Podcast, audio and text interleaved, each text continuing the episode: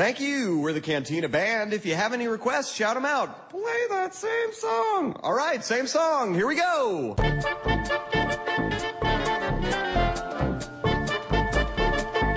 Eu tô gostando de fazer essas perguntas ali no grupo e essa última que eu fiz na semana passada parece que causou uma boa polêmica. Porque a pergunta foi lá: qual é aquele filme que você tem a impressão que todo mundo gosta, menos você? Então vamos falar aqui um pouquinho das opiniões do, do, do público, né? O Kleber Gil falou que não gosta de beleza americana e nem morre de amores por Star Wars. E, putz, eu É um gosto. maldito, cara. É um maldito. Cara, eu adoro esses dois filmes, é, tanto um como o outro.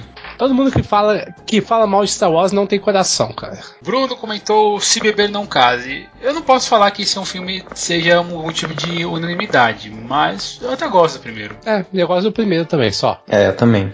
O Pedro Henrique falou da Origem e Clube da Luta. Nossa, eu fiquei muito triste com a Puta, declaração dessas. é, essa. Aí já é complicado. Que o Renato Servanini ele comentou Distrito 9, que a gente já comentou. E Harry Potter, acho que ele foi bem, bem todos do Harry Potter, né? Eu nunca fui muito fã de Harry Potter, mas se alguém se vocês ouviram o podcast sobre Distrito 9, vão descobrir que a gente gostou bastante. E é Ah, mas eu acho até né? eficiente, pô. E é legal, né, esse negócio de ame ou odeio do, do Distrito 9, né? Tem muita gente que, que detesta, assim. A Noturna aqui, ela, Noturna de Jur, ela comentou Vingadores. Tá, porra. Entendo, eu entendo, assim, se você. Eu entendo também, eu entendo é também. De quadrinhos, beleza. É, Brokeback Mountain. Não, é, é bom, pô. Como é que é bom. Mas, ó, o Vingadores eu entendo. E olha que eu sou um nerd quase nível hard, fã de Vingadores, curti pra caramba o filme, mas eu entendo, cara. É que assim, tirando aquela visão nerd que você fica maluco com todos os heróis reunidos ali, cara, o filme em si é bem, é, sabe, bem descartável. Não tem nada é uma- de coisa, não. E é uma invasão alienígena que os alienígenas desviam dos prédios, né? Com medo de destruir as coisas. Não é, cara. Não, e assim, mata uma caralhada de gente, você não vê ninguém sangrando, cara, sabe? Então, você não vê ninguém morrendo, porra, cara. Aquilo ali é, é- foi um 11 de setembro ali, cara, levado a 10, cara. E você não vê nada, cara. Você não vê fumaça, não vê porra nenhuma, cara. Foi um 11 de setembro pra família. Pois é. É, Ela colocou também Brokeback Mountain, Zodíaco, que eu nunca vi Zodíaco, que é do Fincher, né? Zodíaco Cara, que é o mais Zodíaco- fraco do Fincher, cara, pra mim. Cara, toda vez que eu tentei assistir Zodíaco, eu dormi. Isso é sério, cara. Eu nunca consegui assistir ele até o final. Todas as vezes. Eu já tentei umas quatro vezes. E ela falou também Guardiões da Galáxia. Não. Ah, eu tô Não. falando, é muita. É, é- cara, é muita, é muita angústia no coração, né, gente? No mínimo, coração dessa, dessa se- senhorita, meu, meu pai do céu, Alá, Buda, quem quer que seja, ilumina o coração dessa mulher, que ela Quem tiver precisa ouvindo. de mais luz, cara. Aqueça esse coraçãozinho todo duro de pedra. O André Pontes, do podcast MDW, ele fez uma coisa curiosa. Ele falou que é Transformers. Mas, e aí a gente começou a discutir mas que tipo de universo ele vive que as pessoas gostam de Transformers, né? que medo, cara. A gente fica, não quero ser amigo dele, cara. Não, não quero conhecer os amigos dele. Ele falou, né, ele falou, a esposa, os sobrinhos dele, os primos, os irmãos, alguns amigos, todos são apaixonados pelo Transformers. E, e- e, assim, eu também não consigo entender porquê, hein? O primeiro filme ainda é passável, putz, mas os outros quatro, três, os outros três, aliás. Não, É e, e é, na verdade faz sentido assim, né? Porque dá tanta bilheteria esse filme que em algum lugar essas pessoas têm que estar, né? Oh, sim, sim, é verdade. Tá tudo na família dele, essa galera aqui no cinema. Afinal de contas, as franquias chegam, a, cada filme chega a quase um bilhão de dólares, né? Alguém tem que gostar disso aí, né? Alguém tem que pagar por isso, né? O meu amigo Ângelo Costa, lá do Além da Tela, falou Seven. E eu. Não. Não, Olha aí, não, cara. não dá. Não dá. Tá de brincadeira, tá trolando, não é possível, Eu cara. também acho que ele tava trolando.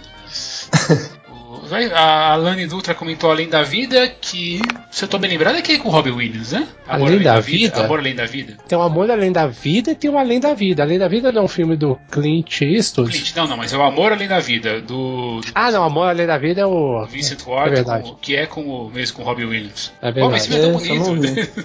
eu, gosto, eu gosto bastante desse filme. Comentaram também Um Amor pra Recordar, não poderia dizer, não assisti.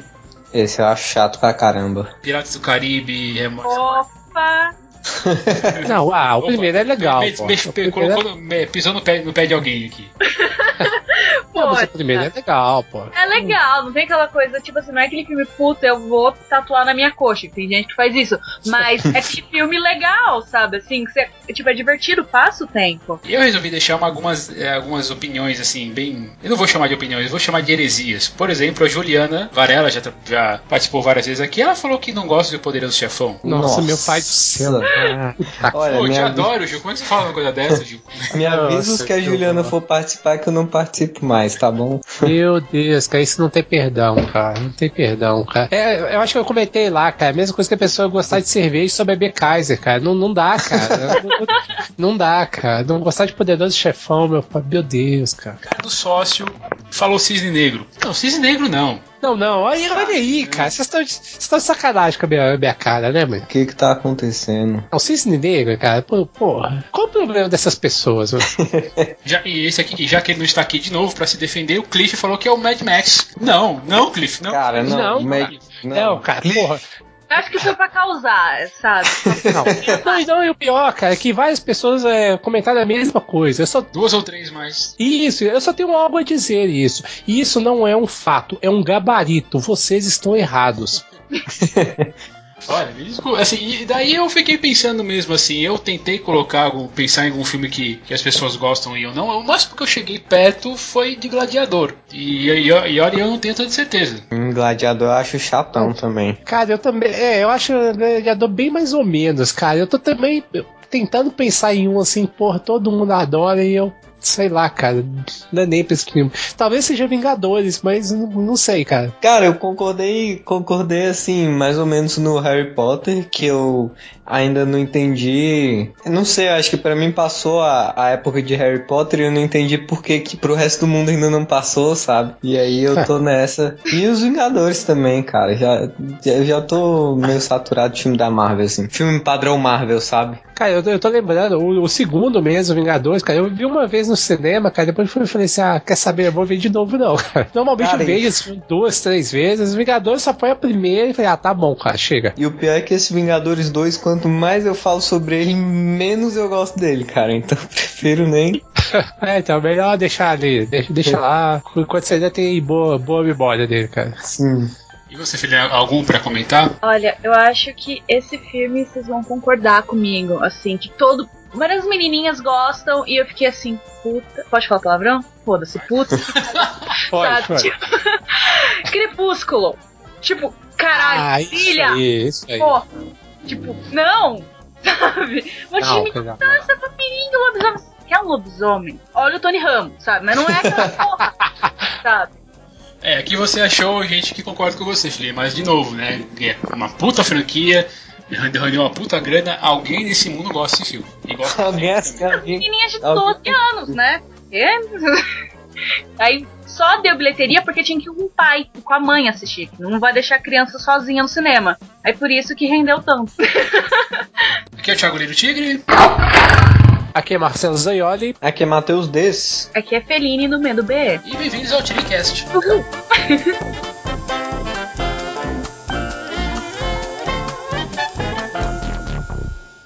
Este programa é o apoio da Rádio São Paulo Digital, um programa da Liga Nacional Web Rádio, spfcdigital.com.br.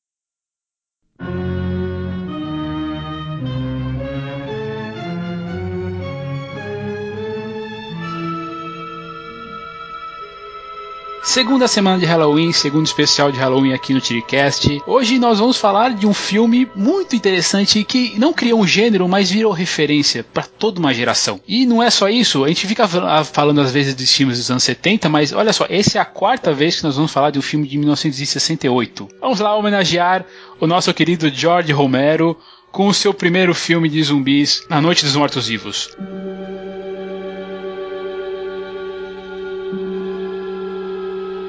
Mas antes, eu que a gente tem que apresentar aqui essa voz feminina que vocês ouviram no começo.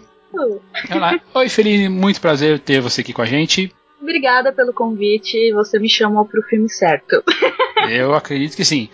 Mas assim, pra quem te conhece, Feline, por favor, se apresente aí. De onde veio, para onde vai, qual a resposta do universo e tudo mais. Vamos lá. Epa, bem, sou a Feline, como ele já anunciou, Dur. Hum. E eu trabalho no blog do Medo B, é eu e o João. Vai, curiosidades, eu sou formada em necrópsia, mexo com taxidermia, isso são animaizinhos mortos. Então, terror, é, Halloween, essas coisas, pra mim não é ah, vou assistir um filme de terror hoje, ou ah, é Halloween. Não, pra mim isso é todo dia, sabe? É um Ah, estado de ah, espírito. Caramba, olha aí. Então, é isso, sabe? É, Halloween, terror, essas coisas estão impregnados em mim desde criança. Culpe meus pais. Não brigue comigo.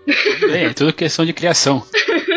Então você pode até me dizer qual que é o seu filme preferido? Cara, tem tempo pra falar uma lista, mas Vai fundinho, vai, vai que você tá pensando. eu acho que um dos. Um dos filmes que eu me apaixonei foi é, o Hora do Pesadelo, que me apaixonei pelo Fred Krueger. Beetlejuice, eu me apaixonei também. Eu fui no banheiro ficar falando Beetlejuice, ele não apareceu, foi minha primeira desilusão amorosa. E. Pelo menos não chamar a loira do banheiro, né? Nem... Ah, não. Até, até então eu não curtia tanto lesbianismo. Loira do banheiro não passava. mas, mas acho que são esses, assim. É, esses que marcaram Família Adams. Tipo, eu preciso tatuar Adams. Eu vi aqueles peitos, marcaram também. Eu ficava, eu não gostava de um É, não é só você, não. aqueles peitos. Podia ter um podcast só dos peitos dela, porque até hoje estão lá firmes. Então, não, não. Se eu, se eu fizer uma coisa dessa, aí vão chamar a gente de machista, daí eu não posso, não. Se você quiser fazer e me convidar, eu participo. Poxa, gente, o pessoal hoje em dia tá tão feio. Ok, então é aí, Felino, muito obrigado, assim, você, obrigado por sua apre- apresentaçãozinha aí. Né, Então vamos começar a falar sobre, sobre as produções de 1968, assim, antes de começar.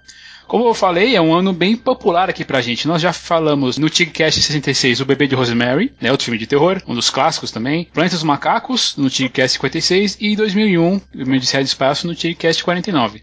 Mas claro que esse ano, como todos os outros, assim, principalmente no fim dos anos 60, no começo dos anos 70, teve outras grandes produções que um dia eu pretendo falar, como por exemplo, Era uma vez no Oeste do Sérgio Leone, que é, um dos, que é o meu segundo filme preferido. E interessante que quando eu fui fazer a minha lista de filmes preferidos, eu coloco 2001 na frente e Era uma vez no Oeste logo após. E eu fui me tocar muito tempo depois que esses dois filmes são de 68. Oi, tá ah, tá demorando fazer por que, que a gente faz aqui, hein? Tanto, tanto filme de 68. Que, que mais vocês, que vocês estão lembrados aí da- dessas produções de 68 que a gente pode comentar aqui? Tem a Barbarella, né, com a Jane Fonda. Clássico da ficção científica, né? Tá na minha lista até hoje, minha lista eterna. Eu tava lembrando de Oliver hoje, que é uma, uma adaptação musical do Oliver Twist, né? Do Charles Dickens. né? Tem Se Eu Fosse Falasse desse ano. Tem um filme dos, dos Beatles, não tem alguma coisa... Não lembro. Tem o Bandido da Luz Vermelha, né? Que é um filme nacional. Nunca assisti. Cara, eu vi há muito tempo, cara. Então eu não, não consigo dizer se ele é bom ou ruim hoje. Sinceramente, faz muito tempo. Tem o filme do Peter Sellers que eu gosto bastante, que chama Um Convidado Bem Trapalhão. É, é um título horrível, estilo é, Rede Globo de fazer filmes, né? Mas é pra, pra, pra gente ver, na verdade, que isso é uma coisa bem antiga. Também tem Um Estranho Casal, que é com o, um dos caras, é um dos das comédias clássicas com Jack Lemmon e o Walter Matthau se, se odiando. Tem um outro também nacional, O Estranho Mundo do Zé do Caixão, cara. Oh, esse é um filme interessante. Sei, sei, sei. Tem um filme aqui, cara, que assim. Eu acho que ele é um pouco obscuro do Bergman. Não é que ele é obscuro, ele é, ele é até conhecido, mas, bom, não sei lá. Que chama Olho do Lobo, que pra mim é um filmaço, cara, do Bergman. Preciso assistir, nunca vi. Ah, e Matheus, realmente, você tem, você tem razão. O Submarino Amarelo, o Ela Submarina desse ano. Ah, é esse o nome, cara. É, eu não lembrava. Eu só lembrava que tinha um filme dos Beatles desse, desse ano. Pois é. Olha, Bodas de Satã é desse ano, cara. É um filme com Christopher Lee, dirigido pelo, pelo Terence Fisher. Tem um filme aqui chamado o Dig- Sol, cara. Será que foi aqui que foi inspirado do Jogos Mortais, cara? É, pode ser também. Cara, que legal, olha só. Tem alguns filmes assim que eu realmente não conheço. Esse, por exemplo, do Bergman que você, que você comentou, eu não realmente não conheço. Porra, vale a pena ver. Tem outros filmes de terror que são bem, são bem cultuados por aí, como por exemplo o Caçador, o Caçador de Bruxas, que é com o Vincent Price. Tem também o Drácula, do, tem uma versão do Drácula do, Francis, do Fred Fursis. Tem O Homem que Veio de Longe. São filmes menores, mas se você perguntar para alguns filmes de alguns fãs de terror mais mais mais hard assim, mais mais, mais que, que apreciam um pouco mais assim os terrores que acabaram acabaram sendo ou inspira- inspirando a Hammer alguns anos depois. Terror inglês é são filmes interessantes que tem um pouquinho a ver com uma, uma coisa que a gente vai comentar aqui no próprio uh, A Noite dos Mortos Vivos, aliás. É, é, assim, curioso. Talvez não tenha em filmes marcantes em quantidade, cara, igual o- o- outros é, anos que a gente já pegou, cara, mas porra, só essa sequência sequência aqui de 2001, cara. Bebê de Rosemary, Planeta dos Macacos, A Noite dos Mortos Vivos e Era Uma Vez no Oeste, cara, já dispensa qualquer coisa, né? Sim, nem precisava, sair- nem precisava fazer mais, cara. Porra, Se saísse um, um a cada dois meses, né? Já, já dava um ano com os melhores filmes aí do. E assim, Era Uma Vez no Oeste, a gente já falou pouco dele, assim, né? Sempre entre episódios, mas é um filmaço, é um filme do caralho. Filmaço, filmaço, filmaço.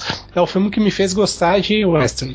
É, realmente, é uma coisa. É, eu- eu- é por isso que é um dos meus, acaba sendo um dos meus filmes preferidos, junto com 2001. E como você falou, Marcelo, a gente pode não ter assim filmes que, que a gente vai lembrar, mas isso não quer dizer que, que eles não sejam, não sejam filmes bons. A gente só tá, talvez, não, Uhum. não esteja muito acostumado com eles, mas enfim, vale a pena. Se alguém tiver aí ouvindo lembrar de outros filmes que devam ser mencionados aqui em, de 68 e a gente acabou passando, por favor, fale, fale pra gente aí que a gente vai. Eu vou ter o prazer de ver. Já tô. Já vou colocar na lista esse aí do Bergman que o Marcelo comentou, inclusive. E eu tava reparando aqui, se a gente for pegar assim o em 2001, Planeta dos Macacos, a gente vê como era discrepante esse negócio da, da transição, né, da ficção científica. Principalmente quando era ficção científica de terror, assim, né, como é o caso do, do Noite dos Mortos Vivos, né, que é totalmente B, cara, comparado com as- essas outras ficções científicas, né. É aquela velha história, né? Não deixa de ser interessante, né? E principalmente, putz, principalmente quando a gente vai falar, inclusive, aqui do, do Noite dos Mortos Vivos. Sim, sim.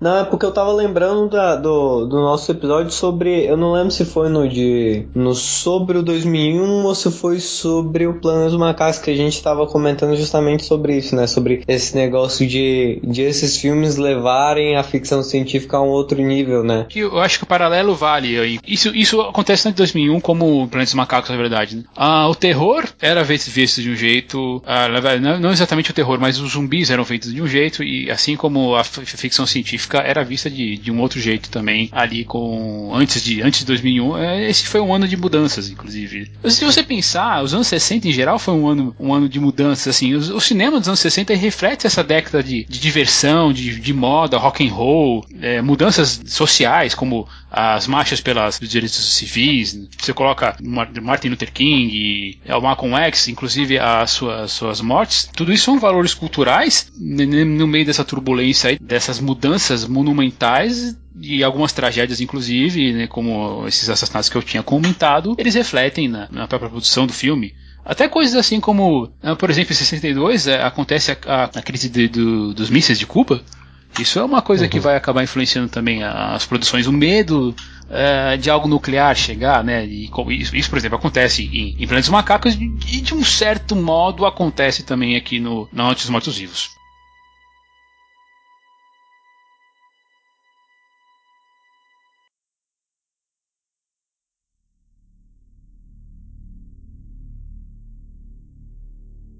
E agora vamos falar um pouquinho de George Romero. É, aqui a gente pode falar um pouquinho assim sobre antes, depois a influência que ele teve, cinema italiano, esse tipo de coisa. Antes do Romero, eu diria assim, e claro, se você pegar o termo zumbi, o termo zumbi inclusive não é us- usado no filme, mas o primeiro filme que eu vou que eu vou assim lembrar com, com a temática é um que chama White Zombie, que é dos anos 5, Acho que é 32 esse filme, não é? 32? Se não me engano, é 32 esse filme. Vamos- Acho que foi um dos primeiros, né? Com o conceito de zumbi, se não me engano, foi um dos primeiros, se não for o primeiro filme. Sim, eu tenho. é, exatamente, eu tenho a ligeira impressão que esse que, que usou a palavra já, era- já, já vem bem conhecida no voodoo, Uhum. cultura, cultura africana, de, já, é, é de lá que vem a origem. Mas como monstro, Sim, sim. realmente a primeira vez foi, foi, foi, foi esse filme aí de, de 32, dirigido pelo, pelo Vitor Hugo. É que esse zumbi, o zumbi desse filme, né, de 32, ele tem uma concepção diferente, né, dos zumbis, tanto do Romero ou até mesmo do zumbi do Walking Dead, né? Que é aquele, como eles falam, do zumbi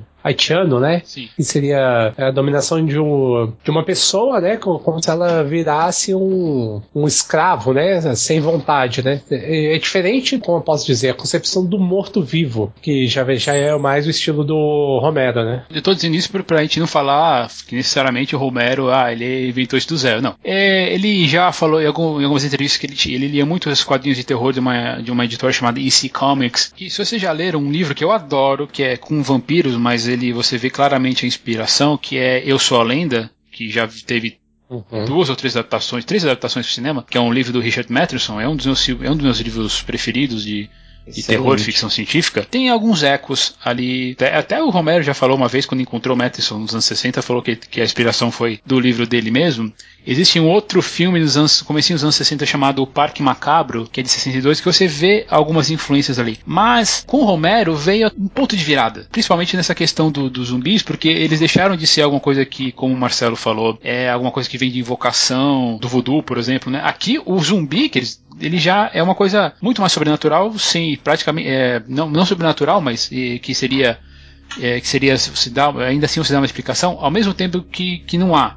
No filme existe uma, uma certa uma, uma linha de diálogo lá, mas eles falam, ah, a gente não tem certeza se é bem isso, e, e é isso, e essa é a grande mudança. Bis, eles é, mostra como assim, todo mundo pudesse se transformar em um, não é tipo feito com magia ou coisa do tipo, você pode se transformar num zumbi, tipo, na época, né, em 68, quando o filme foi uhum. lançado, era fácil se transformar num zumbi, então era aquela coisa tipo, puta que pariu, sabe? É uma coisa mais simples. Sim, aqui é aquela coisa, você morreu, pronto, já, já era, não tem, não, não tem volta não. Isso é uma coisa muito, se você for pensar, uma coisa muito assustadora. Tanto para quem fica, né, vive, e para quem tá indo. Sim, e esse conceito tá sendo usado no The Walking Dead, né? Que é do quadrinho aí que virou série. É, não tá contaminado é. já, né? Normal. Sim. Apesar que o Pep Romero, ele, ele não tem tanto apreço, né, pelo universo de Walking Dead, né? Ele ah, parece que ele gosta. Tem, cara. cara, os quadrinhos são interessantes, cara. A série eu, eu costumo até falar, eu, eu, acompanho a série, eu gosto mais do universo em si dela do que a série propriamente dita. Acho os personagens, a construção da, da, da série bem problemática. Gosto do universo, mas acho que assim, é uma série muito irregular. Sim, isso é verdade. É. Assim, a, se você lê os quadrinhos e pega a série, é para criancinhas. Porque nos quadrinhos é muito mais forte, é bem mais pesado. Sim, sim. Esse cacete! Aí você vê a série, por quê? Sabe? Tipo, sério, por que vocês estão fazendo isso? Tipo, a série é boa, sim, mas a partir do momento que você. Sempre assim, né? A partir do momento que você lê, você fica. Que merda de vida. Sabe assim? É legal, é divertido, é bom passar o tempo, mas 10 a 0 no quadrinho, assim. O quadrinho ganha de lavada. E se você pensar que o, que o Romero escreveu, escreveu o filme junto, né? Escreveu o, o filme, dirigiu o filme numa época que também era complicada, as pessoas estavam no meio da guerra do Vietnã, as pessoas estavam vendo né, gente voltando, voltando para casa despedaçado, né? É uma coisa, uhum. era uma coisa muito terrível isso e acaba como, eu falei um pouco, um pouco mais cedo, a, a, história sempre acaba influenciando a arte. E isso é uma coisa bem, bem provável que também tenha passado pela cabeça do, do dele e do, dos roteiristas. E que tá certo. É, é, e por, exatamente por ser até um filme mais baixo orçamento, mais cru, assim, parece, é, essa, é, essa impressão acaba sendo um pouco mais forte. Eu imagino para quem viu na época. Pra gente uhum. é, é um pouco. É, normal. É um, hoje em dia é normal. Na época, por exemplo, você vê uma pessoa que você conhecia que é seu vizinho sem a perna, sabe assim? Tipo, a pessoa tá viva ainda. Tipo, na época era, era um absurdo isso, sabe? Esse filme ele fez, ele fez, ele foi tão marcante que ele fez uma, ele, ele se espalhou como um gênero. Se você já viram alguns filmes do cinema italiano que vieram aí nos anos 70, nos anos 80, an antes mesmo são, são, é são os filmes que se espalharam antes mesmo da continuação eh, do, do filme que foi um que, que foi um sucesso mesmo. É, é, o, a, a, nós, as Noites Mortos Vivos foi um sucesso. O problema é que o Romero ganhou muito pouco dinheiro porque ele, porque ele esqueceu de preencher uma papelada e aí o filme entrou em com e de, de, como se diz, em direitos abertos, né? Coitado, o pessoal ganhava em distribuição e não ganhava um centavo. Ele ficou e aí, daí ele teve a ideia para Despertar dos Mortos em 78, mas por ali, anos depois, 20 anos depois, sendo influenciados por esse filme, o, o Lúcio Fulci ele fez um filme chamado Zombie 2, isso é de 79, também chamado, também conhecido como Zumbis Comedores de Carne, mas isso foi, isso foi pegado muito na rabela do, do, do Despertar, do Despertar dos Mortos em 78, porque lá na Itália o filme teve o título de Zombie. E aqui o cara, né, despertamente chamou o filme de Zombie 2 totalmente diferente a, a temática, assim, ali, ali ele volta ao voodoo, mas também ele vira um tipo de, de epidemia, como acontece no, no próprio Continuação, no próprio Dia dos Mortos, de 85. O John Carpenter também teve a sua, o seu filme de zumbi lá com a, com a Neva, que é de 79. É legal que os, que os zumbis daquele, daquele, daquele mundo vêm vem da, vem da água, né, vem, vem do mar. Não sei se vocês assistiram, assim, é um filme... Na época que eu assisti, eu achei ele bem perturbador, mas é que faz alguns anos que eu assisti, então ele não poderia dizer. Daí você vai passando anos a fio, anos a fio, tem sempre algum filme de zumbi. Talvez a maior, a maior contribuição, fora The Walking Dead, que é muito popular, eu sei, mas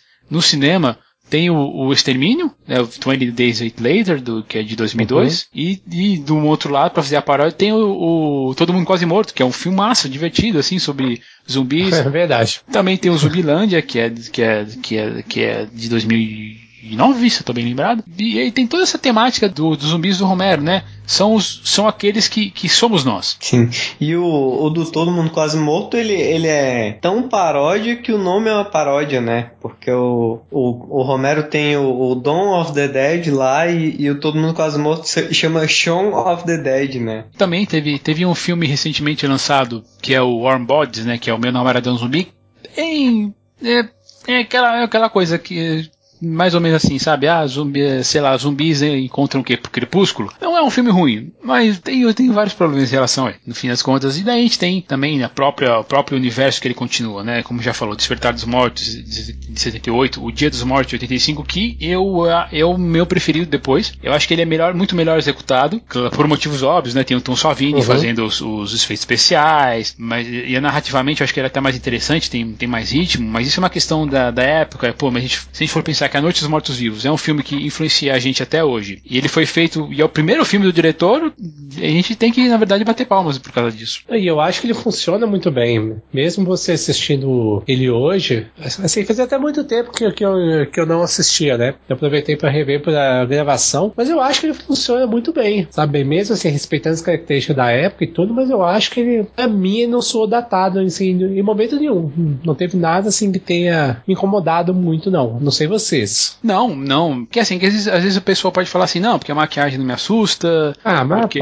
mas não é nem. É assim, tem, tem, tem que levar em conta, claro, a questão, problemas da época, mas, mas ao mesmo tempo que eu vejo assim, como a, a, epidemia no filme era uma coisa tão recente, então era até normal as pessoas não estarem tão ruins ainda, assim, visualmente uhum. dizendo, que é um pouco já que já é diferente lá dos 20 anos depois, quando vai, quando aconteceu o Dia dos Mortos. É, ali já, a coisa já tá perdida mesmo. Só pra, só pra comentar também sobre a questão da comédia, tem um dos clássicos dos trash que é A Volta dos Mortos Vivos, que até hoje é um dos filmes mais engraçados que eu, que eu já vi sobre, sobre o assunto, apesar de ele ser é, relativamente terrível também. E tem uma refilmagem, né? Nos anos 90, que eu acredito que até. Não, eu não sei se é mais famoso do que o outro, do outro filme, mas ele é tão. Acho que ele é tão lembrado quanto. Uma coisa, né, da Noite dos Mortos Vivos é que, tipo, na época tinha aquela nudez que era um bumbum. pois é, talvez fosse. É. O que chamou muita atenção na época também, que chamaram o filme de satanista, é, anti é, Boa Família na época, porque tinha um bumbumzinho, tinha aqueles furinhos, furinhos em cima e um bumbumzinho redondo. Tipo, nossa, que nudez, socorro. Sabe, assim, Hoje em dia você vê ela rebolando, né? Imagina, 1968, né?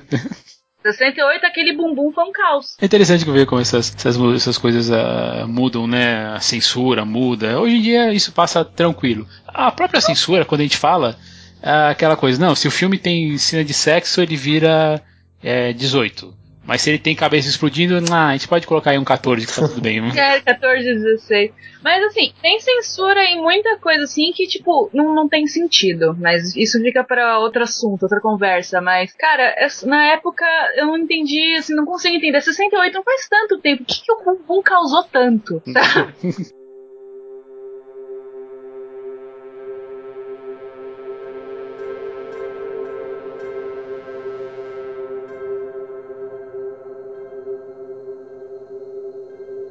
Então é isso aí. Depois dessa discussãozinha aqui, vamos partir para falar sobre o, a discussão sobre o filme em si, como a gente costuma fazer.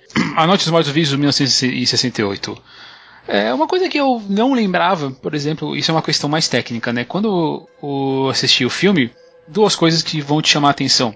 Um, que ele é preto e branco. Essa é uma coisa assim que, você, que, mais, que acaba mais saltando nos olhos. E se você considerar que nesse, nessa época os filmes já não eram mais preto e brancos, assim, a, a grande minoria é. Os três filmes que a gente falou aí em 68, 2001, Baby Rosemary, Planeta Macauso já eram coloridos. Você pode pensar assim, pô, não tinha mais exatamente uma, uma, uma função, uma, aliás, uma razão para o filme ser em preto e branco. Uh, mas aí eu fico pensando que isso acaba tendo um estilo meio documental, né? Parece uma coisa assim que, que você vai tirar de uma. De, de, um velho documentário assim que você vai que, que vai dar uma, uma, uma veracidade dentro daquela época. E... Sim, sim. Até porque a, a, a, televisão nessa época era quadrada, né? E aí lembra muito uhum. o próprio Guerra dos Mundos lá do, do da HGL Wells na, na, década de 30, né? Usar uma mídia da metalinguagem, né? De uma mídia emulando uma mídia pra. Sabe? Fez sentido. Não. Sim, eu acho que você está falando da, da versão do rádio, né? Que eles que foram transmitidos. É isso que quer dizer? Isso, é porque é, me, fez, me fez associar, assim, como se esse fosse A Noite dos Mortos-Vivos é pra televisão, que a Guerra dos Mundos foi pro rádio, sabe? Ah, tá. Ficou mais claro agora pra mim. Inclusive, falando de outro motivo mais. Um outro motivo, uma outra questão mais técnica, a própria razão de aspecto, né, ela é mais curta, ela é mais fechada, e lembra muito televisão mesmo. Numa época, de novo, que o cinema já tinha o seu cinemascope, né, já tinha aquelas produções assim, uhum. assim que que eram wide, aqueles widescreens assim é, é, imensos, bem, bem largos. De novo, isso também isso no caso ainda representa a questão do orçamento do, do pobre dos, dos coitados lá, né, do George Romero e do, dos produtores do filme. Afinal de contas, eles investiram, conseguiram investir só 12 mil dólares no, no, no, no filme, né? Porque ele, eles existiam, inicialmente era só 4 mil, mas aí eles conseguiram um empréstimo, conseguiram vender, umas coisas aí, conseguiram juntar 114 mil dólares. E é um filme que hoje em dia, que, que se você fosse, se for comparar a pegar aí a, a, a produção, ele chegou a, a, a, 30 milhões de dólares no mundo, só os 12 milhões nos Estados Unidos, mas toda aquela questão lá que a gente já comentou de ele ter perdido os direitos do filme, infelizmente daí ele não ficou rico com esse filme.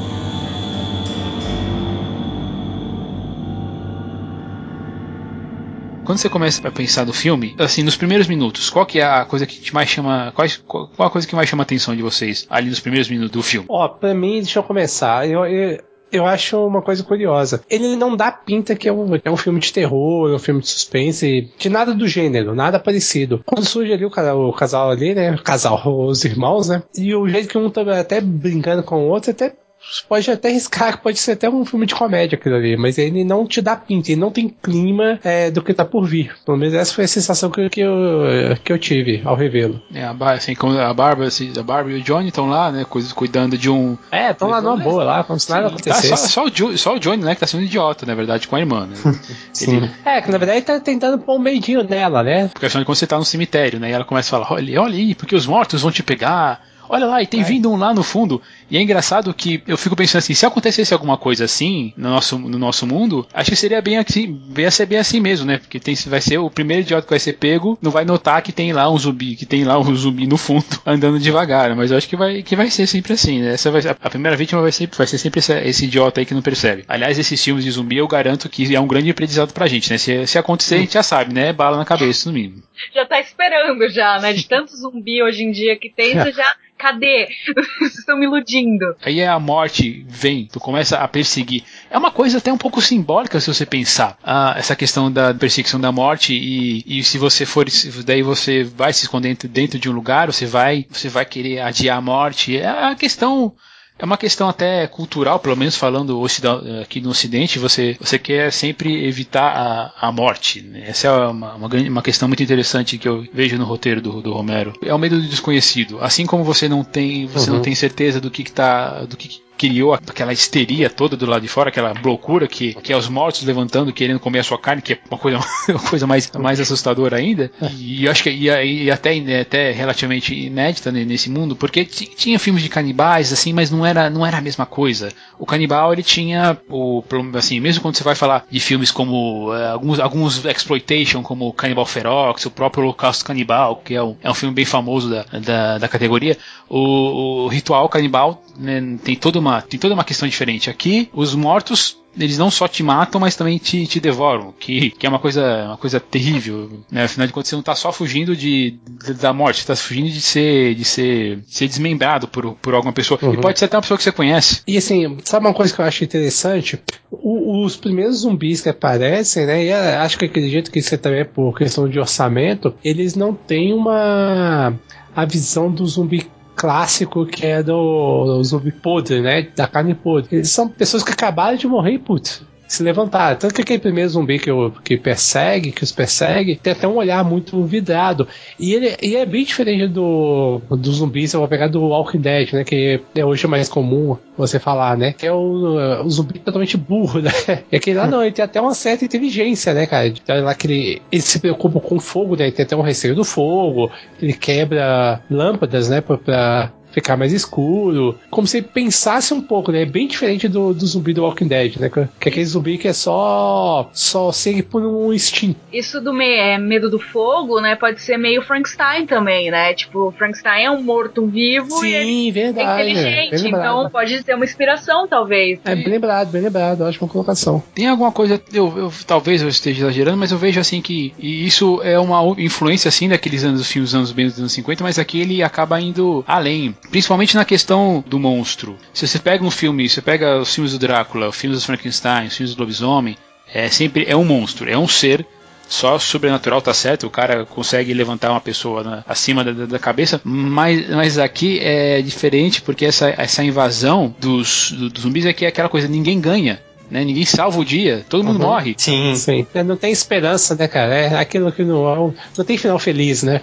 No Frankenstein, dava um jeito, ah, nós descobrimos aqui que se a gente jogar, se a gente conseguir manter o cara acordado no, no é, entre, aliás, o Drácula, se a gente conseguir fazer ele acordar, ficar lutando com ele até o dia do até o sol raiar, nós vencemos. Mas ali é complicado. Apesar do filme ele se passar durante uma noite inteira, que tenha toda essa questão do terror, né? Os, né, os, os monstros vêm à noite, mas ele acaba sendo diferente nesse, nessa questão desse monstro que é indestrutível. Não é que, não é que um monstro é indestrutível, é que tem uma, uma onda de monstros, né? O, o Ben, uhum. que é o uhum. personagem negro que encontra a Bárbara depois que ela foge e encontra o primeiro zumbi matou o Johnny, até, ele até diz assim, né? Ele até eh, comenta sobre, sobre isso mais ou menos. Dele, dele já ter visto o que está acontecendo, Hum, e assim, aí eu não tenho certeza do que está acontecendo, beleza, mas eu, eu tô tentando sobreviver, é, tentando né, sair, sair dessa. E outra coisa meio, é, como vou dizer assim, é uma coisa meio de, de homenagem também. Nos 10 primeiros minutos do filme, assim, com exceção dessa, dessa conversa aí dos dois, do, né, do, do, da Bárbara e do Johnny, até o Ben aparecer, o filme basicamente é um filme mudo. Ela é assim, com exceção dos gritos da, da Bárbara, né, que ela, que ela tá desesperada, basicamente é um filme, é um filme mudo, de terror mudo, porque é muito, uhum. é muita música, assim, é, é uma música bem característicos anos 50, anos 60, e isso, isso acaba dando assim uma, uma certa,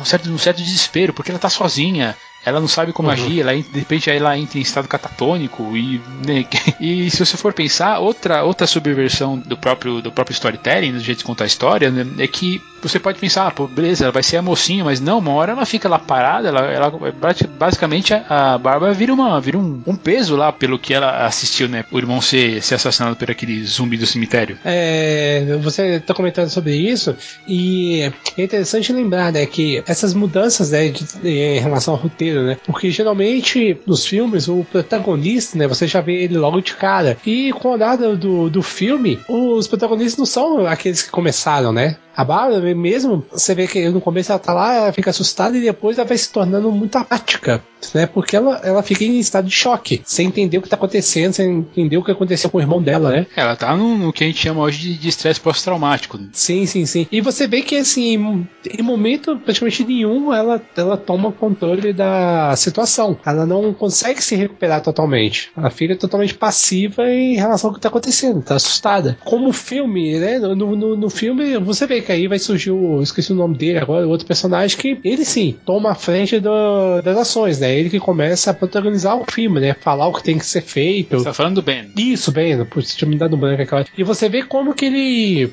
Assim, ele, ele, não para pra entender o que tá acontecendo. Ele já toma as ações e ele é até meio bruto, né? Inclusive tem hora que ele bate nela e tá nem aí, cara.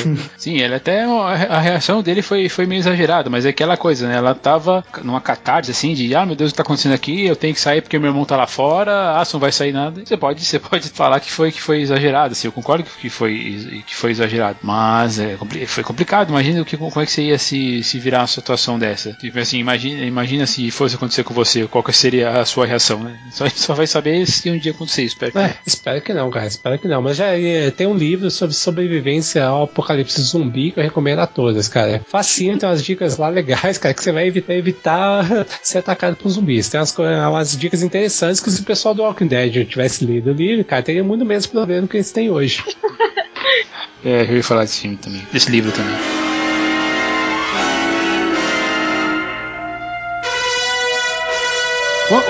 Acho que uma das partes mais, mais, mais impressionantes, que mais me marcam também é o Ben tá tentando se barricar dentro da casa e aí eles começam a ouvir o rádio. E aí é, são as conversas surreais. Quando. E assim, a Bárbara tá meio em transe, daí quando a câmera começa a focar no rádio, porque daí o cara, o, o repórter começa a falar: é, que a gente não sabe o que tá acontecendo, mas o que a gente sabe é que os mortos estão ressuscitando e estão comendo gente. Daí repito, estão comendo gente, repito, faz quatro, faz quatro vezes para ficar bem marcado. De novo, como a gente comentou uh, um pouco mais cedo, o cinema assim já tinha, já, já tinha acostumado com canibais, mas não canibais voltando do, dos mortos. É uma, já é uma coisa misturada, assim, né? São dois, dois, uhum. dois, dois, dois mundos que se encontram para criar uma, uma coisa bem, bem original. Você citou essa questão, né, de, de como se anuncia, né, bem no, bem no começo.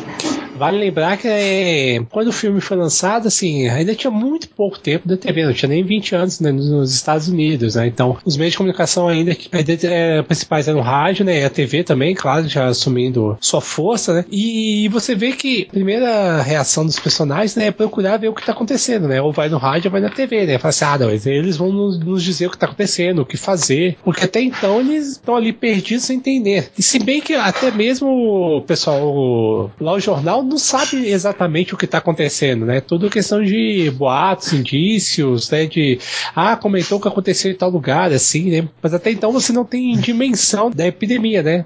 Do quanto Sim. ela tá. Ela realmente atingiu os Estados Unidos ou o mundo, sei lá. Ali você não tem tanto, dimensão. Tanto que eles estão perdidos, né? No começo do filme eles falam: olha, fica em casa de qualquer jeito, a gente repete, fique em casa. E aí no final do filme eles estão tipo, ah, vão, sair de casa, não sei o quê. Porque uhum. tá, é, é, muito repentino, né, pai? A gente, tá, a gente tá pegando a coisa bem no início, assim, e ninguém sabe o que fazer, né, cara? É uma situação muito maluca. E eu acho que o, o filme, ele é muito eficiente eficiente em criar esse clima. Porque primeiro começam os dois, né, conversando assim sobre como é que os dois é, chegaram nessa situação e aí logo depois vem o rádio, né, para dar um para dar um panorama geral assim. Eu acho acho hum. excelente o jeito que é criado esse clima assim. Tem um pouquinho também da própria narração do Ben, né, que ele passou por alguns alguns apuros a mais que a Bárbara. Né, ele fala do, do cara que ele que eles que eles viram, os seres que eles viram sendo queimados, que que não se mexiam, que no fim das contas eles estavam ali só só parados, assim, como, se, como eles estivessem em algum tipo de transe. O Ben, ele acaba sendo aquele personagem que está um pouco mais calejado da situação, ensinando pra gente, ensinando ali da, da audiência o que, que tá acontecendo, mais ou menos. É, isso, é uma, isso é uma coisa muito prática, muito, muito legal do, do filme do Romero, é que ele explica algumas coisas, mas não explica tudo. A própria interpretação que a NASA tem sobre a radiação que está envolvida não é muito lá muito segura. Mas será que ali não é o caso do espectador saber o que o Ben também sabe? Quase a mesma coisa que ele? É, sim, sim. Né? Porque do mesmo modo como ele também é, né, ele foi jogado no meio daquela situação, o espectador também é. A gente vê o, aquele primeiro zumbi, né? A gente já comentou isso, né? Mas no filme não, não se refere como um zumbi, mas a gente vê aquele primeiro, né? Morto-vivo, né? A, atacando os irmãos né? e, e, e, diante daquilo a gente vai, vai vendo mais e mais surgirem, né? Mas sem uma explicação, né? A gente não sabe de onde surgiu aquilo ali, se, se é uma epidemia, se é um vírus, se é uma poção, a gente não sabe. A gente só sabe que está acontecendo ali. Né? E vai reagindo, né? Quer dizer, a gente vai vendo as reações né, dos personagens, né? Então vai tal como como bem. A gente não sabe o que aconteceu e vai vendo que, o que os personagens vão fazer. Eu tava pensando também nessa coisa quando, quando os outros personagens entram na narrativa, né? O, o Harry, o Tom e a Judy e a Helen, elas eles estão ali, eles quando eles chegam, eles, eles quebram, eles quebram um pouco daquele status quo que o Ben estava criando rapidinho naqueles últimos, naqueles, naqueles poucos 20, 30 minutos que eles estão tentando se, se proteger. E é tipo, aquilo parece uma micro sociedade mesmo, né, cara? Pô, ah, o mundo tá acabando lá fora, tudo bem, e, né, e aqui dentro, pô, a gente tá querendo discutir quem que é o líder, é quem que vai ficar na parte de cima, quem que vai ficar na parte de baixo, tá, tu, tá um inferno acontecendo lá de fora, ainda, ainda assim eles se preocupam com essas questões, vamos dizer assim, mundanas. É uma crítica, né, isso, tipo, o mundo tá desabando e a pessoa quem quer ser o rei da merda, por assim dizer. Aham. É bem uma crítica à sociedade isso. Pode ser a terceira guerra mundial lá fora, mas aqui dentro eu tô certo. Aí sendo que, que era assim, bem, bem- talvez o mais correto, né? Eles se organizarem ali, ver o que cada um poderia fazer, o que cada um poderia contribuir, né? Mas não, tem uma clara disputa de poderes ali, né? Que acaba atrapalhando, né? Porque ao invés de se Sim. juntar, ferra tudo e todo mundo se fode. tipo, Sim, sim, sim, não tenha dúvida, né? Aí ficam discutindo, ah, não, é, aqui é melhor, ah, não, ali eu vou ficar mais seguro, ah, mas se alguém me atacar, o que, que eu faço? Sabe? E não- eles não param eh, tentar chegar num acordo, né? Só fica discutindo quem tá certo e quem tá errado ali. Determinada hora eles tentam até fazer uma sinergia ali, né? Porque afinal de contas o, é, o Ben sugere que eles têm que pegar uma pegar a bomba de gasolina para poder abastecer, abastecer a caminhonete. Ali é o único momento que, que, digamos assim, dá, dá mais ou menos dá certa, não, não é não é a palavra porque afinal de contas as coisas dão, dão incrivelmente erradas, mas é o único tempo, é o único momento assim que a, que a narrativa se permite ah, acontecer acontecer alguma coisa, mas é também porque, né, mas aí de novo, no momento mais desesperador da, da história, é meio é quase que cada um por, por si, que é também é, realmente é, a gente vê na verdade isso na, representado na, na, na natureza humana, muito bem e aí muito bem representado no filme também. Mesmo a esposa que acaba sendo uma, a a esposa do, do Harry que acaba sendo mais que acaba sendo mais sensata, ela digamos assim paga o preço por isso. É que assim, eles fazem cada burrice ali também que eu vou te falar.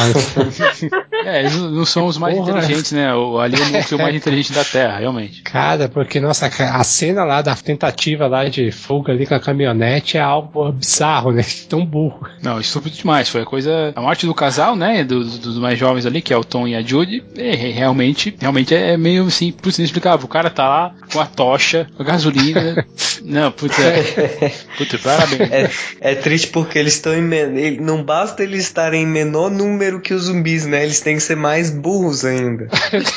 Eles, cons eles conseguiram a façanha ser mais burro que o zumbi, cara. Inacreditável. Eu acredito que essa, essa inclusive essa, essa cena que, que, nós, que nós vemos aí da, da morte do, da morte dos dois acaba sendo a talvez a parte mais mais pesada do filme, porque além de ter os dois mortos lá eh, incinerados, né, afinal de contas foi uma morte horrível, ainda aparece pela primeira vez a gente vê os, os zumbis devorando a carne dos dois. De novo, tecnicamente você pode falar que hoje não faz muito, pode não ser tão, tão apavorante, tem a questão dela ser preto e branco, isso dá uma, uma certa amenizada, mas, pô, tem, tem um lá que tá comendo um fígado de verdade.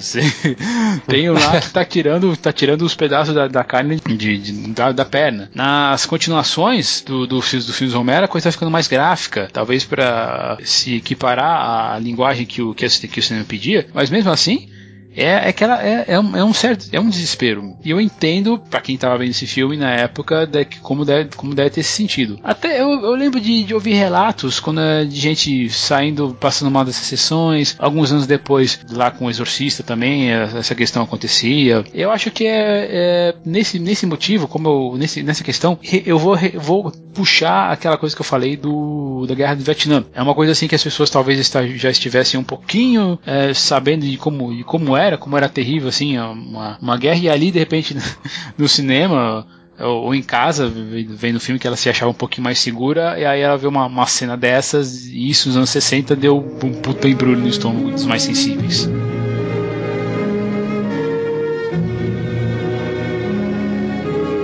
Gente estava comentando sobre essa questão, como a ficção científica era, era na época, né? O terror também. Essa questão da, da- de ter a NASA envolvida, da radiação, tem, tem essa questão mesmo. Porque, como eu comentei, crise do- dos, dos mísseis cubanos em 62, ah, o medo de uma guerra nuclear. Então a gente já a gente comentou isso em algum dos, dos episódios que a gente comentou. Então ah, ah, tinha muito filme do- das coisas gigantes, né? Então era o ataque da formiga gigante, o ataque da- do sapo gigante, sei lá, da funha gigante. Aqui ainda pega alguma, alguma, dessa, uma, uma dessa questãozinha assim quando eles começam a falar da radiação. Era um medo realmente que isso estava impregnado, na, do- impregnado na, na sociedade. Nossa, uma guerra nuclear, o que, que pode acontecer em uma guerra nuclear? Ali não chega a dar essa explicação, mas, mas você vê que nessas, nessas frases do filme aí que ele tem um, tem um, um tipo de influência ainda, apesar disso nunca ter sido fac- factualmente explicado, nem mesmo nos próprios nos, nos filmes seguintes, né? Porque também não é lá muito importante. Assim, é um pouco das influências né, do próprio filme, porque É aquilo que a gente já falou várias vezes, né? O cinema, é, ele nunca. Um estilo, dificilmente ele é algo isolado, né? Ele é sempre fruto de uma certa tendência e de uma influência recente. É a mesma coisa se você pegar o cinema norte-americano pós 11 de setembro, que tem uma característica bem definida. E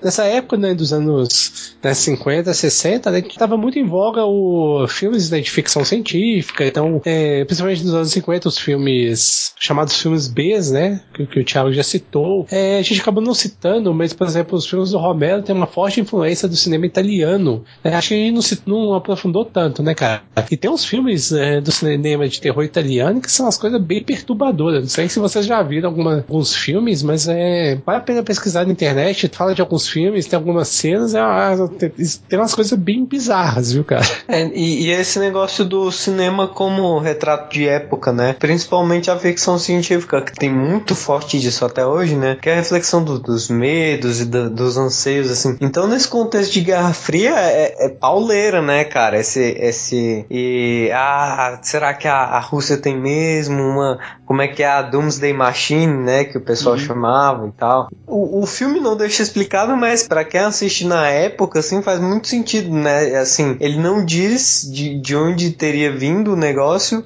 mas quem tá assistindo tem na própria cabeça assim de onde viria, né? É, é muito louco. Eu acho que isso, isso quando a gente vai ver hoje em dia, acho, acho que dá, dá para se perder um pouco, né? né, né? Assim, para um espectador meio desavisado, assim, né? Que não tem essa essa não tem esse cuidado né que a gente tem que a gente vive comentando aqui de, de se, se transportar para a época do filme né? Uh, sim o filme ele tem várias pegadas inteligentes para época. Em relação à guerra sempre tem histórias né de que acabou sobre a comida e teve que comer parte de outras pessoas. Sempre tem essa história. Então tipo é mortos voltando à viva a vida. Tipo várias pessoas morreram na guerra. Isso em questão né de é, explosão nuclear todas essas coisas que daria defeito, né, tanto em outros seres humanos enquanto uh, em animais, por assim dizer, é, por mais que ele é, não é explicado, mas o medo já estava na cabeça. São os tipo os maiores medos da época,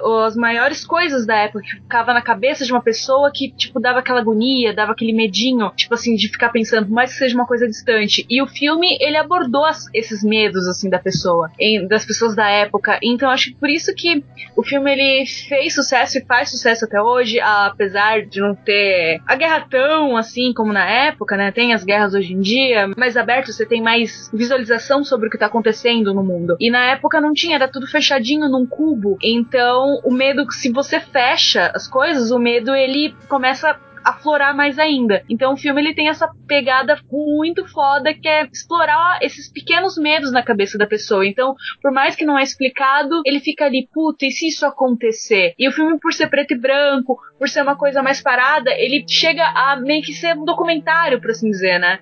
Então a pessoa fica pensando, puta, e se isso aconteceu? O que que eu vou fazer? Minha casa segura? Como eu vou salvar meus filhos? Por isso que deixou as pessoas na época paranoicas, assim. É divertida essa pegada. Foi muito inteligente a sacada. Coisa de George Romero. Limpinho de óculos.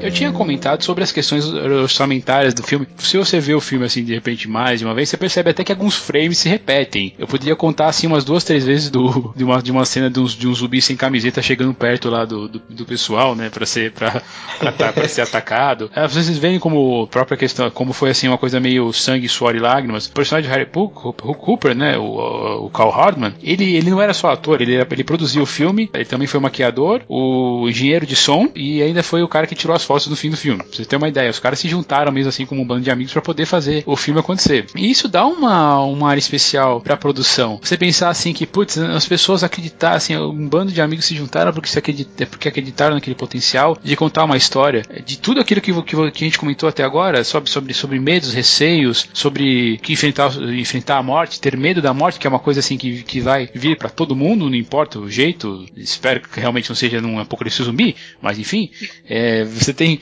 essa, todas essas, essas, questões refletidas no filme, e eu, eu, uma das coisas que eu mais gosto dessa produção, você ter uma, uma coisa que foi feita com pouco dinheiro, mas você vê que teve um, um, um esforço danado dentro da, da, da, da, produção. É um filme assim, com, feito com carinho mesmo, se você pensar nessa, desse jeito. Sim, é porque acreditaram né, no projeto. E aquilo, todo mundo sabia. É, é, era um filme de baixo orçamento e que não tinha uma grande expectativa né, em torno dele, ou em torno de retorno, é, retorno financeiro, né? Ou, ou mesmo né, de retorno midiático, né? E, e, o filme se tornou uma referência do gênero, né, cara? E você vê ali todo, como eu posso dizer, o cuidado, né? Com que o Romero dirige o filme e ele conduz a história. E e não é a, a, apenas um filme de, de zumbi ou de monstro, de terror, suspense, o que quer que seja. Tem uma coisa que até a Fernanda já, já tinha comentado, né? Que é a questão do, da crítica social que está tá incluída, incutida na história do filme, né? Ali no subtexto do, da história. Sim, sim, tem, tem esse negócio do, do medo, né? Que o Thiago também já comentou, que é muito forte, assim, né? Porque esse negócio do, do zumbi, principalmente nesse filme, que o, o zumbi ele tem a aparência bem bem humana, né? Não é o cara todo desmembrado, todo fudido que a gente vê hoje em dia. Então, é, deixa de ser um, um, medo do desconhecido e passa a ser um medo do igual, né?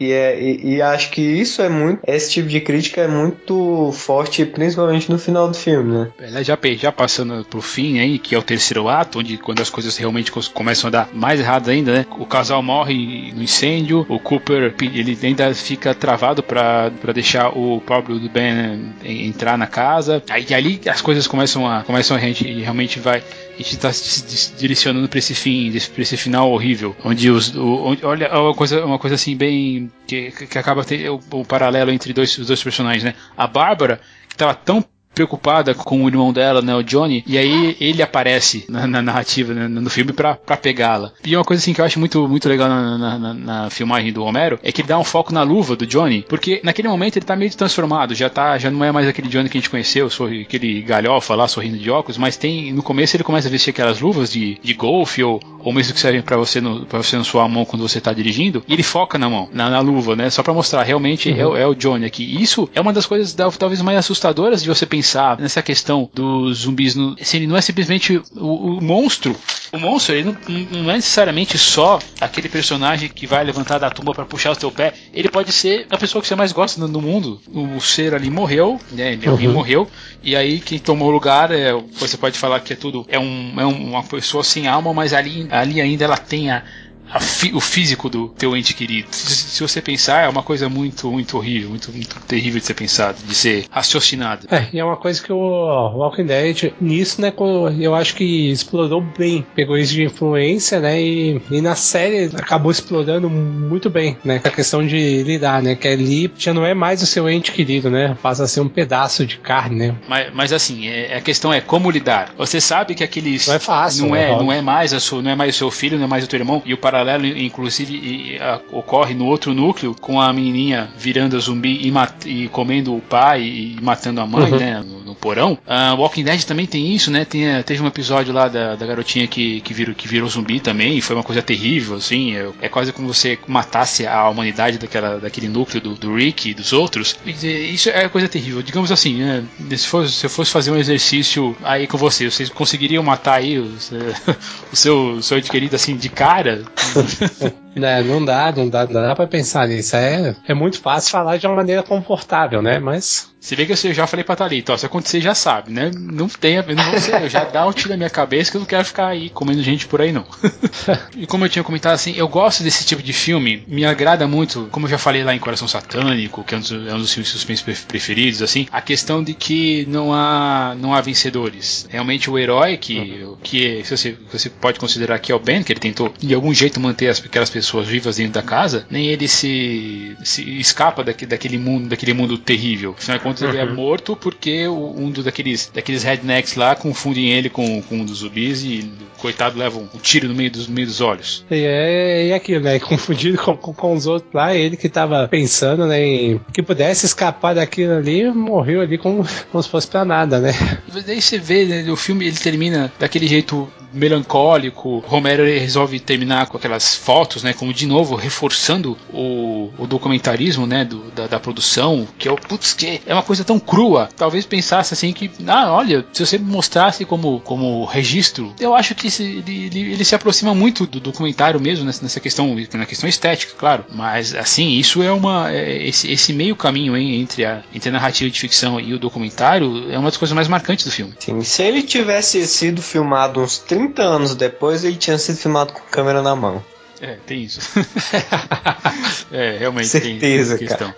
Mas até o Romero se rendeu a isso, né? Porque afinal, em 2007 ele fez aquele Diário dos Mortos. Não sei se vocês assistiram. Esse eu não vi. Então, ele é eu um documentary. Ele é como se como no estilo Bruce de Blair, Cloverfield, é como se fosse a pessoa mesmo filmando tudo, câmera, câmera portátil. Até o Romero se, se rendeu a isso.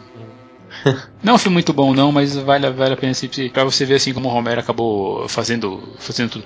E faz algum tempo, faz anos que eu faz alguns anos que eu assisti o, o Dia dos Mortos. Talvez já tenha essa, essa, essa estética, mas eu não posso ter certeza. Mas enfim, só pra gente ter uma. Só pra gente, a gente abrir um paralelo aqui. Sobre o herói, assim, o herói, que adiantou o herói, o herói fazer, fazer toda aquela, aquela combatente? Tem gente que falava, isso é interessante, que, que a, era, era simbólico o, Ben ser, o personagem negro ser morto por brancos, né? Mas eu vi algumas entrevistas do, do Romero e ele falou assim que o, era só um personagem X, assim, inclusive era, ele era ele tinha sido pensado como branco. Só que teve algumas coisas assim que acabaram é, reforçando esse, essa roupagem, principalmente porque se você pensar de algum, alguns, alguns dias depois de, de terminar a filmagem, o Martin Luther King é assassinado. Caraca, eu não sabia disso. eu não tinha ligado uma coisa com a outra. É, daí quando chegou nos cinemas, o povo falou assim: ah, é um filme aí representando os direitos civis dos negros. Realmente estava acontecendo, estava tudo em é, naquela época, mas foi só uma grande coincidência cósmica. Ah, cara, mas eu, eu prefiro pensar que se, se eu não tiver enganado, esse filme foi um dos primeiros a ter um protagonista negro. Então, assim, acho que ele tem uma importância muito maior do que você ficar teorizando, né, sobre sentido, de, de pegar a questão de negro ter sido. de menosprezar o papel do negro. Mas nesse caso, eu prefiro me ater à questão de, de que ele foi um dos primeiros negros a ser protagonista de um filme, que eu acho que é muito mais importante do que você acha, é, querer menosprezar a participação dele no filme, é, pelo fato de ter sido é, morto, né, por, por homens brancos. Eu também acho. Ele acaba sendo mais importante, mas é talvez menos lembrado. Principalmente para quem assiste o filme, se você for assistir agora, recentemente, alguns anos depois, ou muitos anos depois, né, afinal de contas, o filme completou aí seus mais de 45 anos de produção. É, talvez essa, essa coisa fique, pra, do protagonista negro, fica em segundo plano em relação ao, ao que, digamos assim, essa coincidência aí, como falei, essa coincidência cósmica trouxe, mas é, é bom lembrar disso aí. É muito, o filme é muito mais importante por isso do que ter essa, essa discussão aí sobre direitos civis que não estava na, na cabeça do Romero.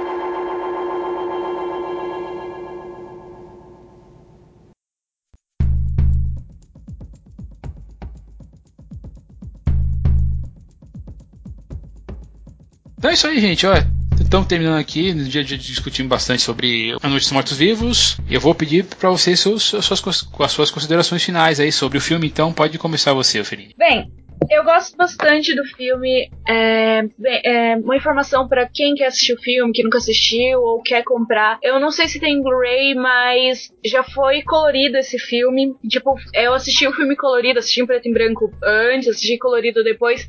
É legal assistir o filme em, com cores. Então, quem tiver interesse, não sei se tem no YouTube, mas tem como comprar já o DVD colorido. Eu gosto bastante do filme. Ele é interessante, não é um dos meus filmes favoritos É, o Romero, ele é muito inteligente em, em relação ao que ele faz. O, tipo, meu, foi os primeiros filmes dele, o primeiro filme dele, na verdade, né? E já foi foda. Apesar que ele ferrou lá com os direitos, né? Virou de domínio público. Mas é um filme antigo, então foi um presente, por assim dizer. Mas eu gosto muito do filme. É interessante. É o começo de tudo Abre aspas, né? Fecha. Legal. E você, Marcelo? Eu sou um grande fã de filmes de zumbis, né? Uh, você tem um pouco, um pouco sobre o sobre Walking Dead, né? Que é um que eu gosto mais do universo em si do que a própria série, né? Assim, a série eu acompanho, gosto dela, mas eu acho que ela tem a série muito irregular. Mas enfim, o papo não é Walking Dead. Né? E o papo aqui é Romero, A Noite dos Mortos Vivos. É, é um filme que eu recomendo bastante. Acho que ele envelheceu muito bem, né? Não, não ficou datado. É um filme que você você vê numa boa. E, e ele fomenta algumas discussões, né? A gente citou algumas aqui ao longo do cast, né? E, e, assim, pro gênero, é, ele é muito importante. Pra todo o gênero, eu falo, não é bem um gênero, né? É um estilo, né? Questão de filmes de zumbi. Mas A Noite dos Mortos-Vivos talvez seja o filme mais importante do, do cinema sobre zumbis, né? E que influenciou tantos outros, né? Ao, ao longo das décadas que vierem seguir em sequência, né? E aí a gente pode pegar vários, né? Pode pegar Zumbilândia, você pode pegar, né? Que é uma outra pegada, né? Você pode pegar o próprio Extermínio, né? Então, enfim, é, existe uma série de filmes é, de estilos de zumbis diferentes, né? Mas acho que se não fosse pelo Romero, não teríamos é, essa variedade toda que temos hoje, né? E os fãs de Walking Dead estariam totalmente órfãos. Enfim, vale muito a pena assistir né? Principalmente a trilogia, né? Os três primeiros filmes dele. Deus? Cara, eu não, confesso que eu não sou muito fã de, de filme de zumbi assim, porque tendo visto alguns dos, dos que lançaram recentemente, eu, eu considerava que eram todos muito iguais, assim. para mim, o, o, que mais se destacava era, era o, o Todo Mundo Quase, quase Morto, porque ele me, me faz pensar em, em, muitas coisas, assim, que não tem nada a ver com zumbis, né? que eu acho incrível. Mas aí eu fui assistir esse filme, que, que eu não tinha visto ainda, inclusive o Marcelo queria me expulsar do, do, do podcast. É lógico, pô. Como é que não, não pode ver? Não, e, e mesmo que ele tenha, é, é, fui ver recentemente, mesmo que ele tenha da, algumas características muito comuns filmes de zumbi, assim, é, é, das pessoas histéricas, do, do grupo que é idiota, né? Ele tem muita coisa que hoje em dia eu não vejo mais, sabe? Então é, é engraçado pegar um, um filme que é de um nicho, vou chamar de nicho, e que o filme mais antigo é um dos mais diferenciados, assim, né? Parece que, cara, achei, achei demais. Com certeza vou procurar os outros filmes do, do Romero. E mesmo, mesmo sem ser um filme de zumbi, sem, é, sem analisar ele como um filme de zumbi, como um filme mesmo, ele ainda é muito do caralho, né? Ele tem umas, umas soluções muito boas, assim, o um negócio de da própria metalinguagem que a gente tava falando, tipo, uma hora que o, o tem um cadáver no chão, aí a menina tá olhando para ele, aí o Ben fala, não olhe para ele, puxa e tira ele do plano, né? Tira, tira ele do uhum. enquadramento, como se ele estivesse falando pra gente. Eu achei, é, cara, achei sensacional. Tá de parabéns e obrigado por me fazerem ver esse filme. Isso aí, tá vendo? Não é à toa que eu queria te expulsar aí, ó. Olha aí, olha o bem que eu te fiz. Eu, eu quero expulsar o meu eu do passado agora, por não ter visto, demorar tanto pra ter visto. É, pra mim, a coisa mais impressionante é, da Noite dos Mortos-Vivos, eu vou comentar agora. É um, é um estalo que me deu. É sobre o conflito que acontece. Porque se você pensar nesses filmes clássicos de terror que a gente comentou aí, Frankenstein, Lobisomem, os que a Feline comentou no começo que ela gosta, que eu gosto também, Jason, Fred Krueger, a gente tem uma, uma separação bem interessante entre nós e eles. Nós somos os, os que estão sofrendo e eles são os, os vilões. Aqui a coisa mais impressionante é que eles somos nós, nós somos os zumbis, nós somos os monstros, né? Porque afinal de contas, quando uhum. eventualmente isso vai acontecer, é uma, é uma, uma, uma batalha hercúlea que não tem vencedores. Porque quando você, eventualmente, a não ser que alguém tenha muito cuidado com, com tratar o teu corpo, eventualmente, quando, quando acontecer com você, você vai passar por outro lado. E isso é uma coisa fantástica, essa é uma discussão fantástica. Você, a você ser o monstro, o ser humano realmente ser o inimigo. E se você pensar, de novo, nessas questões assim, da guerra do Vietnã, que é gente matando gente, as guerras em geral, e claro, isso acontece, essa talvez seja a, a crítica mais, mais, mais forte do, do filme do, do Romero e, da, e das suas, das suas continuações. Ah, o Despertar dos Mortos tem a questão de também de ser uma crítica ao consumismo, porque a, o filme se passa dentro de um shopping. Espero falar sobre isso um pouco, um pouco melhor numa, numa próxima oportunidade. Mas é um filme que marcou, com certeza, não só a mim, marcou o cinema, marcou eh, muita gente. Temos filmes de zumbi até hoje. Eu acho que teve uma época que realmente teve uma, uma puta de uma, de uma exagerada, principalmente nos anos 80, nos anos 90, com esses filmes italianos, filmes, as continuações da volta dos mortos-vivos, lá que teve duas ou três, não era necessário. Então, tá, tá bom que, que o Romero tenha parado, tá bom que os filmes não tenham mais essa, essa pegada mesmo, tanta pegada assim de zumbis. Né? Existem outras coisas para serem exploradas, mas Volta dos Mortos-Vivos é uma, é uma, obrigatoriedade. Eu, eu, espero, eu espero que você esteja revendo antes depois de antes ou depois aqui de, de ouvir aqui o programa com a gente. Então, porque essa, essa, essa é uma questão, a questão mais, mais interessante do filme para mim é que uh, você fica pensando sobre todas essas questões, sabe? Não é só um filme de terror, não é um filme. Tá, ele te choca por ter um gore, na época principalmente, né? Imagina como chocou as pessoas. Hoje não é, não é. Se você colocar do lado dos Jogos Mortais é fichinha, mas mesmo assim é uma coisa que te faz pensar. E eu gosto disso. É um filme. Sabe que quando a gente fica falando de camadas, a gente vive falando disso. É importante você ficar pegando essas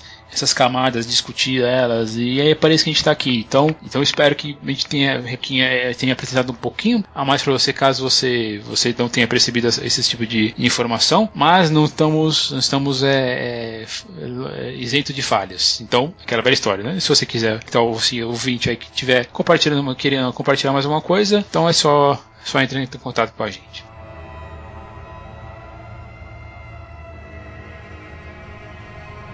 Então, gente, muito obrigado aí por vocês terem participado. Feline, muito prazer ter você aqui com a gente pela primeira vez. Eu que agradeço. Pode me chamar sempre em relação a filmes de terror. Ok, espero que você volte. Assim, vou chamar você mais vezes. Mas, para finalizar, então, por favor, fale o seu jabás, onde é que a gente pode te encontrar aí pela internet. Bem, uh, no Instagram é só colocar Feline Sad. Uh, Facebook tá P Feline. E o Tumblr, se você for maior de 18 anos, porque eu não quero ir presa, é só ver. Joga Feline Bonomete ou Feline Side no Google que você consegue me achar fácil. Infelizmente ou felizmente. Não sei ainda. Esse, esse Bonomete, ele tem a ver com, com Baphomet? Não, é meu sobrenome mesmo, mas ah, é? tá ali. Tá, é só coincidência, meu.